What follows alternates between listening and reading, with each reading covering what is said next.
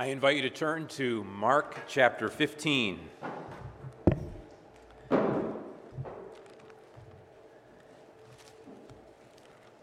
I'm going to go ahead and read verses 21 through 47. Mark chapter 15, beginning in verse 21. Holy Scripture says,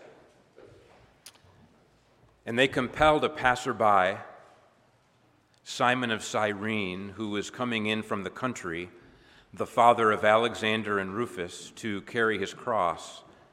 And they brought him to the place called Golgotha, which means place of a skull. And they offered him wine mixed with myrrh, but he did not take it. And they crucified him and divided his garments among them casting lots for them to decide what each should take. And it was the third hour when they crucified him. And the inscription of the charge against him read, The King of the Jews. And with him they crucified two robbers, one on his right and one on his left. And those who passed by derided him, wagging their heads and saying, Aha, you who would destroy the temple and rebuild it in three days, save yourself and come down from the cross. So also the chief priests with the scribes mocked him to one another, saying, He saved others, he cannot save himself. Let the Christ, the King of Israel, come down now from the cross that we may see and believe. Those who were crucified with him also reviled him. And when the sixth hour had come, there was darkness over the whole land until the ninth hour. And at the ninth hour, Jesus cried with a loud voice, Eloi, Eloi, lema sabachthani, which means, My God, my God, why have you forsaken me? And some of the bystanders hearing it said, Behold, he is calling Elijah. And someone ran and filled a sponge with sour wine, put it on a reed, and gave it to him to drink, saying, Wait, let us see whether Elijah will come to take him down. And Jesus uttered a loud cry and breathed his last and the curtain of the temple was torn in two from top to bottom. And when the centurion who stood facing him saw that in this way he breathed his last, he said, Truly, this man was the Son of God.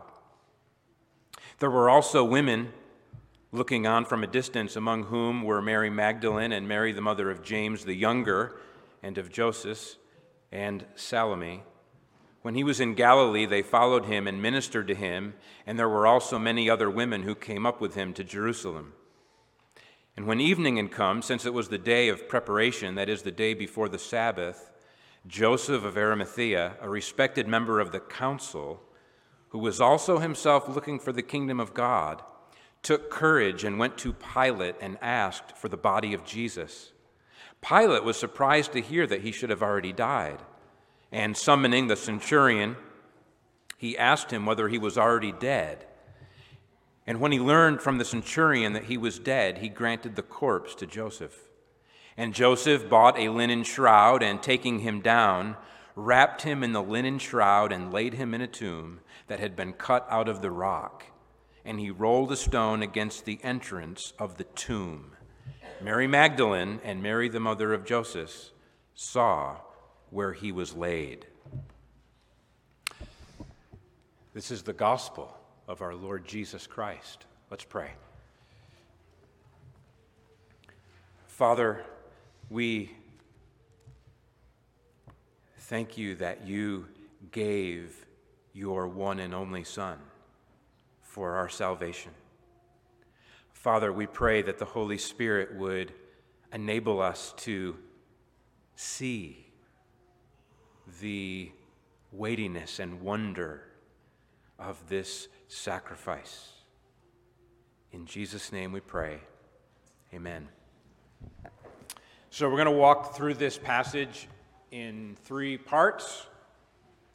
The first part, uh, verses 21 through 32, where men crucify Jesus and verbally abuse him. You can see the the context of this passage has been set up in verse 15, At the end of verse 15, Pilate delivered Jesus to be crucified. And then at the end of verse 20, the soldiers led Jesus out to crucify him. And now we come to that moment of crucifixion. Jesus uh, ordinarily would have carried the, uh, the horizontal crossbeam on his back as he was walking to the place of crucifixion. But presumably, Mark doesn't spell it out, presumably he was so weakened from the, the flogging that had taken place in verse 15 that it was necessary for someone else to carry the crossbeam. And so the soldiers compelled this man, Simon, to do so. It, it, it, it's just really interesting to think about Simon carrying the cross of the Lord when you think about a passage like Mark chapter 8, verse 34, where Jesus said, and calling the crowd to him with his disciples, he said to them, If anyone would come after me, let him deny himself and take up his cross and follow me. Of course, Jesus' point is not the physicality of having a literal crossbeam on your back, but it's still very illustrative of that, of that truth, that cost, that suffering. They brought Jesus to Golgotha, which means place of a skull. That seems like a, a very aptly named place for crucifixion. Verse 23, they offered him wine mixed with myrrh. Again, Mark doesn't, doesn't, he doesn't explain what that means. Some people think that this wine mixed with myrrh would have had a, a narcotic, pain deadening effect to help Jesus in the midst of his suffering. But in any case, Jesus refused it. He would, he would drink the bitter cup of suffering that the Father was pouring out on him, but he refused this offer of wine. Verse 24 and 25 tell us that they crucified him. Perhaps you have, over the years, learned about what is involved in crucifixion. That, that crossbeam, once you are at the site of crucifixion, the one being crucified, their forearms, not, not, the, not the middle of the palm, but their forearms uh, would either be tied or nailed to that crossbeam. And we know from elsewhere in Scripture that Jesus' hands were nailed to the crossbeam. And then that, that horizontal crossbeam would be attached to a vertical beam that was already in the ground, thus forming a, a T like structure. And then they would tie or nail the feet to the, to the vertical crossbeam. There might also have been a, a peg in the middle of the vertical crossbeam where you kind of lean a little weight. Uh, This is a very shameful and physically tortuous way to die. The, the, the exertion required simply to hold yourself up and breathe was exhausting and would take its toll. Ben, Withering, ben Witherington wrote, Eventually, the man could no longer hold up his chest cavity, and the result was suffocation often after great gasps for breath. Of course, the, the, the, the, gospel writers are very restrained. They don't go into great detail about Jesus' physical suffering. One reason may be out of simple respect, another reason may be because the physical suffering, as bad as it was, wasn't the heart of the suffering that he endured. It's, uh, we're told that they crucified him at the third hour. That's a reference to around 9 a.m. in the morning. And in fulfillment of Psalm 22, Psalm 22 is a powerful prophecy that foretells the, the suffering, the abandonment, the death of our Lord, and ultimately his triumph also. But, but in Psalm 22, it is, it is foretold that they would divide his garments and cast lots. And so scripture is being fulfilled right before our very eyes. In verse 26, you have the charge. We talked about this last week. The, the public incriminating charge against Jesus is that he claimed to be the king of the Jews. And so that, that, that phrase, the king of the Jews, is placed over his, over his head. The idea there is that he was, he was usurping, uh, claiming to be, or pretending to be a, a political, worldly king when in fact he was not. And so that was viewed as, as insurrection and treason against the empire. And of course, we talked about, we talked about that last week, but that, that charge is over his head. And then we find out in verse 27 that they crucified two robbers, one on his right and one on his left. Now, does that does verse does verse 27 make you think of a passage we read earlier in the Gospel of Mark? It's very, it's very, it's very powerful to think about this because our conception of, of, of glory is very upside down from God's perspective. And if, if you go back a few chapters to chapter 10,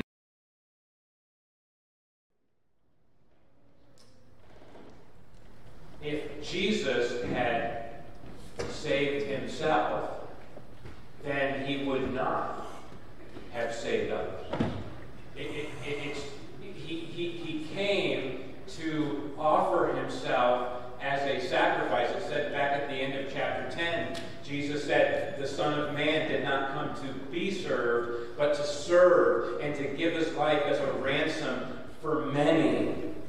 And it's actually by laying down his life, by sacrificing himself, by not saving himself, by drinking the bitter cup of judgment and death. It is by laying down his life that he saves others and builds a living temple, a spiritual house before the Lord.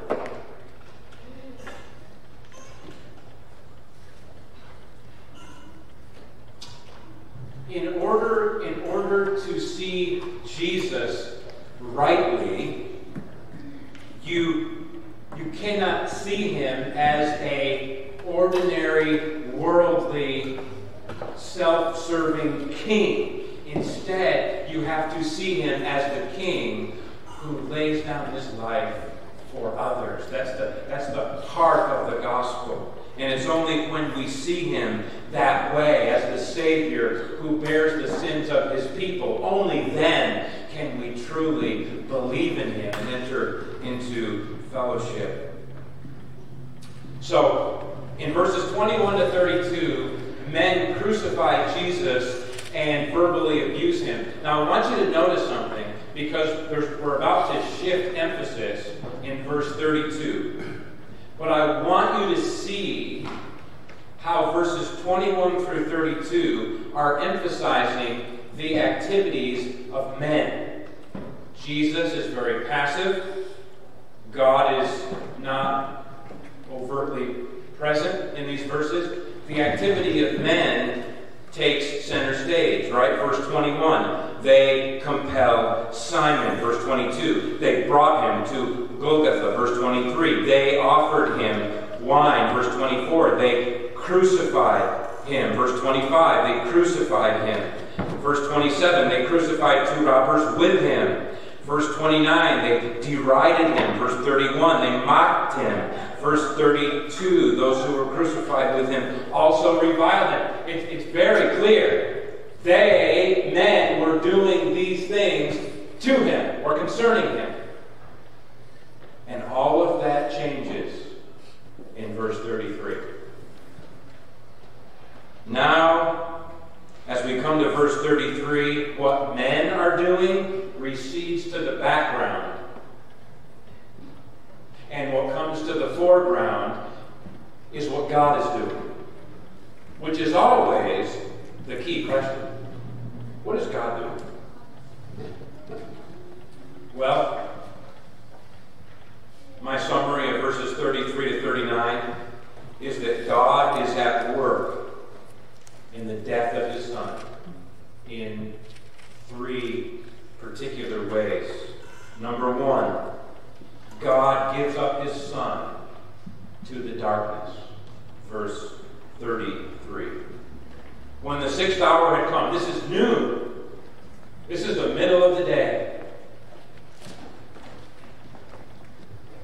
When the sixth hour had come, there was darkness over the whole land until the ninth hour.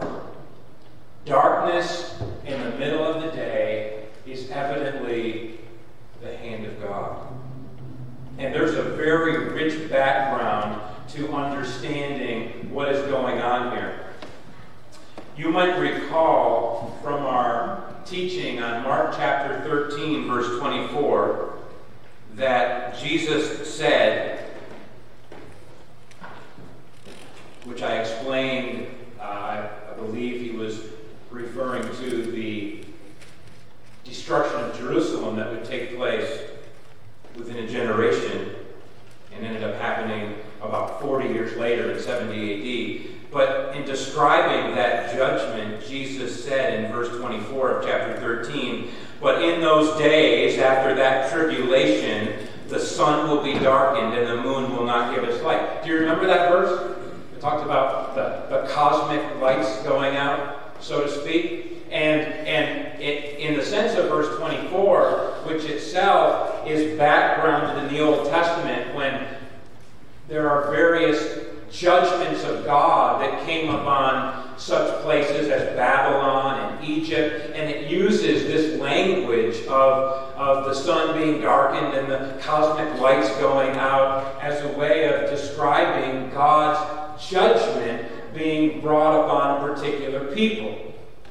One, one of those passages, actually, is in the book of Amos, chapter 8, verses 9 and 10. This is a judgment passage, a judgment upon God's people. And it says in Amos chapter 8, verses 9 and 10, And on that day, declares the Lord God, I will make the sun go down at noon and darken the earth in broad daylight. I will turn your feasts into mourning and all your songs into lamentation. I will bring sackcloth on every waist and baldness on every head. I will make it like the mourning for an only son, the end of it like a bitter day. There's one more very important passage to the background of this darkness, and it's in the book of Exodus. Exodus chapter 10. You remember the, the ten plagues? All demonstrations of God's judgment upon the Egyptians as, as God was ready to bring his people out of the land of slavery and into the land of Canaan. There were ten plagues. And a few weeks ago, when we reflected on the Lord's Passover, we, we dealt with the tenth plague, the death of the firstborn. But do you know what the ninth plague was? Darkness. Thick and impenetrable darkness. Uh, Exodus chapter 10, verse 21 says Then the Lord said to Moses, Stretch out your hand toward heaven, that there may be darkness over the land of Egypt, a darkness to be felt so Moses stretched out his hand toward heaven, and there was pitch darkness in all the land of Egypt three days. They did not see one another, nor did anyone rise from his place for three days. But all the people of Israel had light where they lived. This is remarkable. when you understand this background, then you can begin to understand what was really happening on the cross in the middle of the day when darkness covered the land. In the book of Exodus, all of the houses of the Egyptians, which included all of those firstborn sons of Egypt who were soon to die, were engulfed in thick darkness for three days. And then soon afterward, the, those firstborn sons would be slain by the angel of destruction. Meanwhile, the houses of the Israelites, there was light. And their firstborn sons would be spared.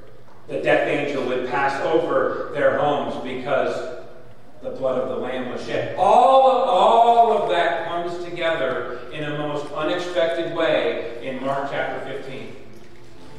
Now, the true and holy and beloved Son of God, who deserves nothing but highest praise throughout the creation.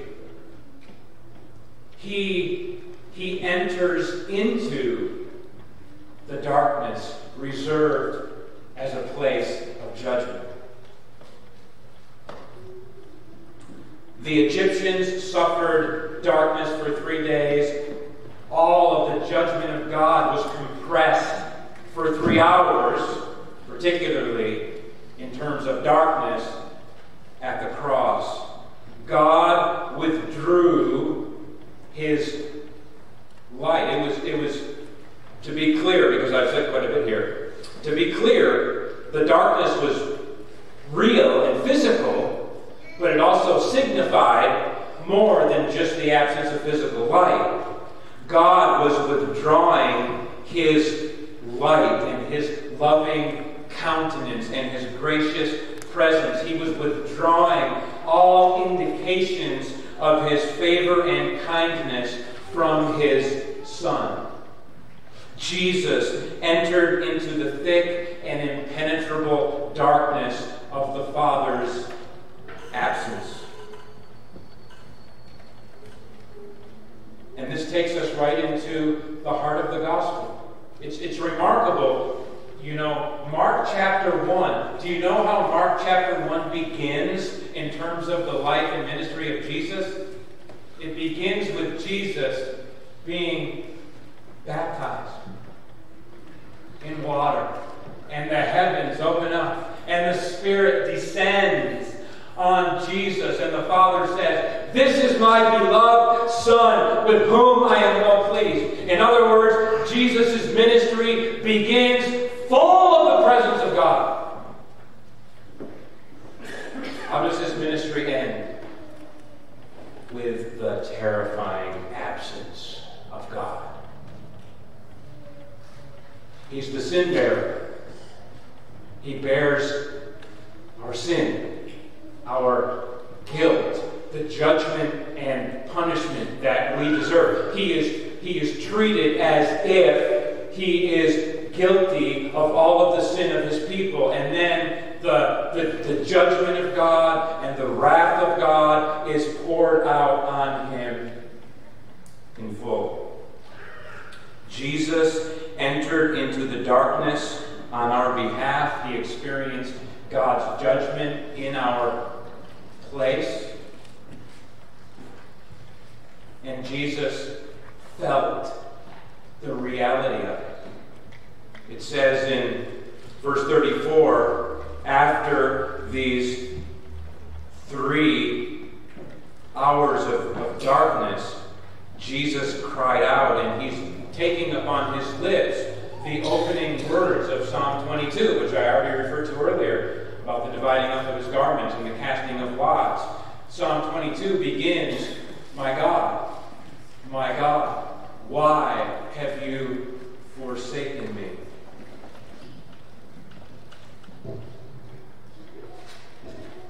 Well, we know why. We know why.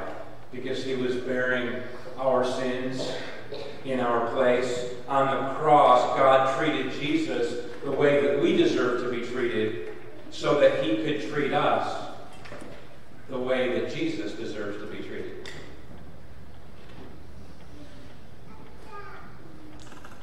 Jesus entered into the darkness so that we could be brought into God's light. Jesus was forsaken so that we could be reconciled to the Father. Jesus was judged in our place so that we could be forgiven and justified. Jesus was exiled from the presence of God so that we could be brought home. That's the gospel. Here's a practical application. What do you do with your sin? You, you, and I have this in common. We are, we are sinners.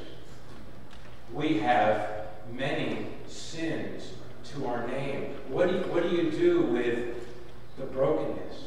What do you do with the guilt and the guilty conscience? What do you do with the darkness that abounds, the, the, the darkness of evil that abounds in our world, external and internal? What do you do with that? What do you do with the, the threat of judgment and punishment from a holy God? We're, all, we're always trying to find ways to manage our brokenness. The world has a, a lot of proposal, proposed ways to manage our brokenness. Here is the one and only one appointed way to successfully deal with sin, and that is to behold the Son of God bearing your sin in your place.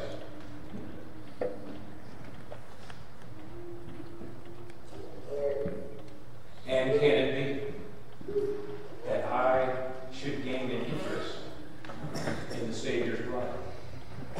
Died he for me, who caused his who caused his pain? For me, who him to death pursued. Amazing love, how can it be? that thou, my God, shouldst die for me. Go to Golgotha, see the outstretched arms of the one who tasted death for you, so that you might live in him. Now, in verses 35 and 36, Mark tells us something about some bystanders. And I think, as far as I'm concerned, these bystanders are a great example of missing the point. Missing the point. This, this utterly profound relational transaction is taking place between the Father and the Son. And these bystanders think that Jesus cried out for Elijah, that the prophet Elijah might make a heroic return and rescue him. They give him something to quench his thirst, and everybody's waiting to see what happens next. But what's important for our purposes is to go on to verse 37. And Jesus uttered a loud cry and breathed his last. Jesus finally dies, and his death in the, at, at the moment of his death, two other things immediately happen that God is evidently doing. The first one is in verse 38. God tears the temple curtain from top to bottom. Now, this is really interesting because there, there, were, there were there were two curtains. And you, you have to understand, okay, we're not talking about those kind of curtains. Okay? We're talking about massive curtains. For example, the first century historian, writer Josephus, describes the curtain that was between the courtyard and the temple so it was, it was the more visible and public curtain. He, he describes it as being 80 to 90 feet high. And he writes that it was a Babylonian tapestry with embroidery of blue and fine linen, of scarlet also and purple, wrought with marvelous skill.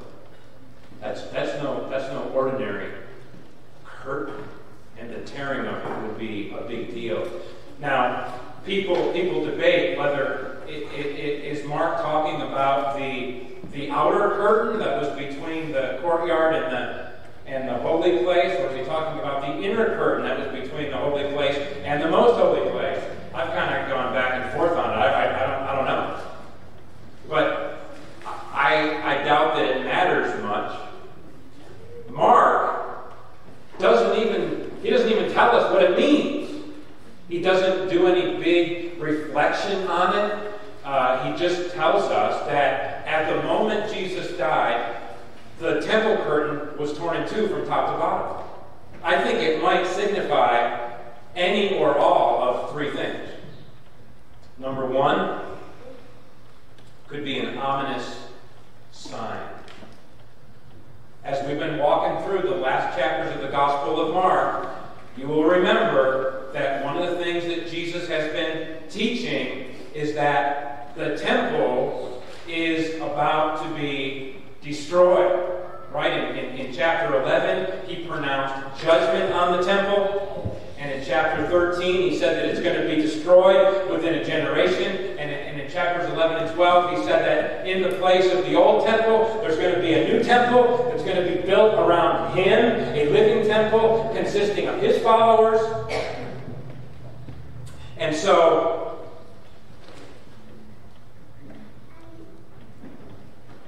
Jesus dies.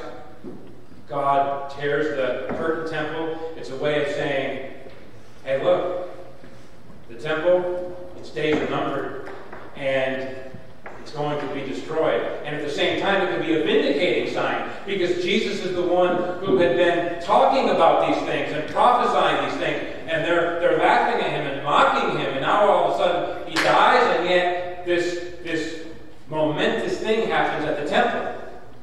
It's a way of vindicating that Jesus has been speaking the truth. And those of you who know what he's been teaching, you better listen up and take heed.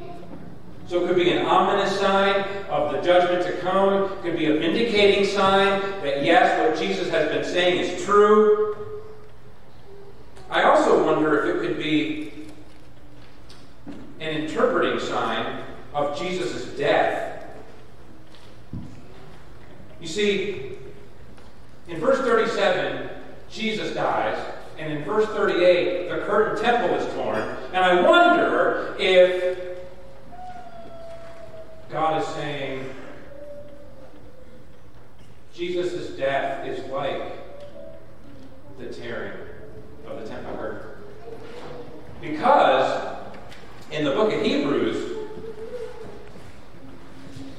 the Hebrews writer actually says in chapter 10, verse 19, Therefore, brothers, since we have confidence to enter the holy places by the blood of Jesus, by the new and living way that he opened for us through the curtain, that is, through his flesh, not the temple curtain, his flesh, his body, his broken body.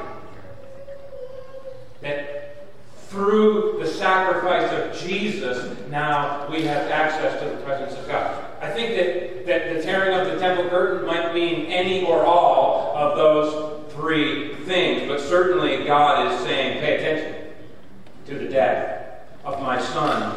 And then in verse 39, God reveals the dignity of his son to a Roman centurion.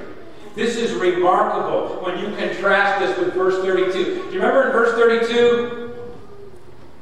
They said mockingly, Hey, if you come down from the cross, then we will see your power to save and believe. But it's actually only in the, the death and self sacrifice of Christ that we can really come to see his full dignity and glory. And it's remarkable. How should the Roman centurion have such sight I mean, Jesus has been condemned and flogged, crucified, mocked, disfigured. How, how should his eyes be opened to behold the glory of Jesus at this very moment when it looks like he's an utter failure? Earlier in Mark's gospel, the Father declared over Jesus, This is my Son. Earlier in Mark's gospel, the demons called out, identifying Jesus as the Son of God. Earlier in Mark's Gospel, chapter 14, Jesus acknowledged that he was the Son of God. But up until this point, no man, except for Jesus, no man has confessed that Jesus is God's Son. And it happens now, at the moment of Jesus' death. It says, when the centurion saw that in this way he breathed his last. Again, Mark doesn't go into detail. There must have been something about the way that Jesus died, the way that he carried himself, the way that he cried out, where the centurion perceived he was not the guilty fraud that the religious leaders had made him out to be, but that he was the real deal.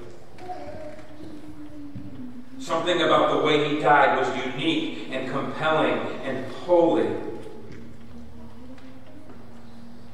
Do you have eyes to see?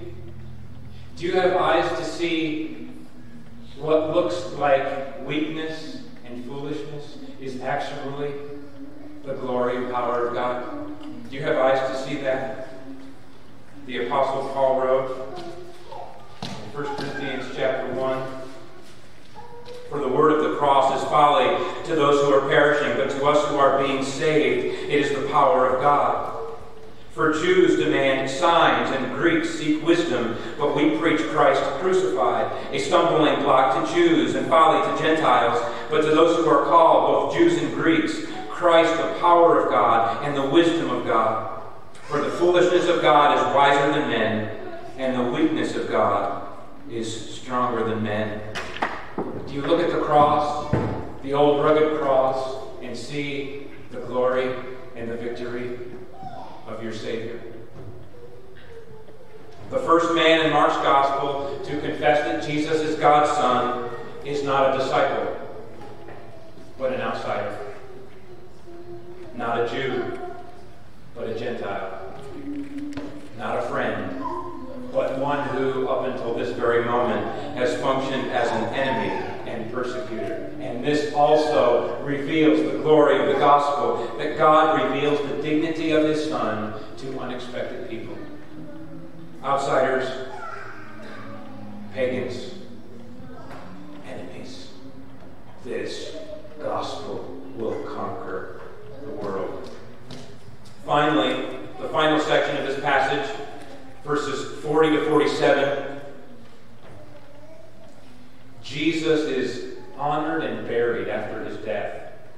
It's, it's interesting thinking about how this passage is structured because in verses 21 to 32, men are dishonoring Jesus. And then in verses 32 to 38, we see what God is doing in the death of his son. And now, Mark wants to nudge us to honor this one who has died. And of course, the first one to honor him was the Roman centurion. But now in verses 40 to 41, we learn about several women Mary Magdalene, Mary, the mother of James the Younger, and of Joseph, and Salome, and other women. These are women who had followed Jesus for some time. They were among his wider group of disciples. They ministered to him out of their own means. They helped to fund the ministry of Jesus and his apostles. And here they are looking on, no doubt in quiet honor to their Lord. We know that their intention if you go ahead to chapter 16, verse 1, I don't want to get too far ahead of, ahead of ourselves, but their intention is to honor him. They're, they're, they're, after the Sabbath day, their plan is to come and anoint his body. Isn't it interesting that the way that Mark presents this, The disciples, the male disciples, they fled. Peter tried to hang on a little longer and he failed. But these faithful women remained there. And they remained there as witnesses. They were witnesses of his death. Verse 47 tells us that two of them, Mary Magdalene and the other Mary, they were witnesses of his burial. And in chapter 16, they will become witnesses of something else that they were not expecting. Finally, verses 42 to 46, I'll just summarize this. But Joseph of Arimathea, he was a member of the Sanhedrin, the Jewish high council that condemned Jesus to death. However, taking into account all that the gospel, other gospel writers tell us, we know that Joseph of Arimathea was not in agreement with that decision to condemn Jesus. He was a secret disciple. He had believed in Jesus but was covert about it. He was looking for the kingdom of God, and it says that he took courage. He took courage to come and ask for the body of Jesus. Why did it take courage? Well, would you want to be identified with a condemned criminal who had just been publicly shamed and crucified outside the city? Might have other council members found out. Well, Joseph's loyalties are revealed, and he, he took courage. Pilate was surprised that Jesus had already died because, frankly, sometimes those who were crucified would linger hours or even days on the cross. Jesus was only on the cross for six or seven hours. And then he died. But the centurion confirms his death. Joseph takes down the body, wraps him in a linen shroud, buries him in a tomb, rolls a stone in front of that tomb. And here we are at the end of chapter 15. Jesus, early in Mark's gospel, anointed with God's Spirit. He proclaims the gospel. He casts out demons. He heals the sick. He calms the storm. He feeds the multitude. He forgives sin. He raises the dead. This one, this one, made himself last of all and servant of all. Offers himself as a sacrifice, drinks the bitter cup, is betrayed, denied, condemned, and ultimately abandoned to the darkness, the sin bearer crushed under the weight of God's judgment. And chapter 15 concludes with Jesus wrapped in linen and laid in a tomb. Do you have eyes to see the beauty of his self giving love, his descent into darkness death?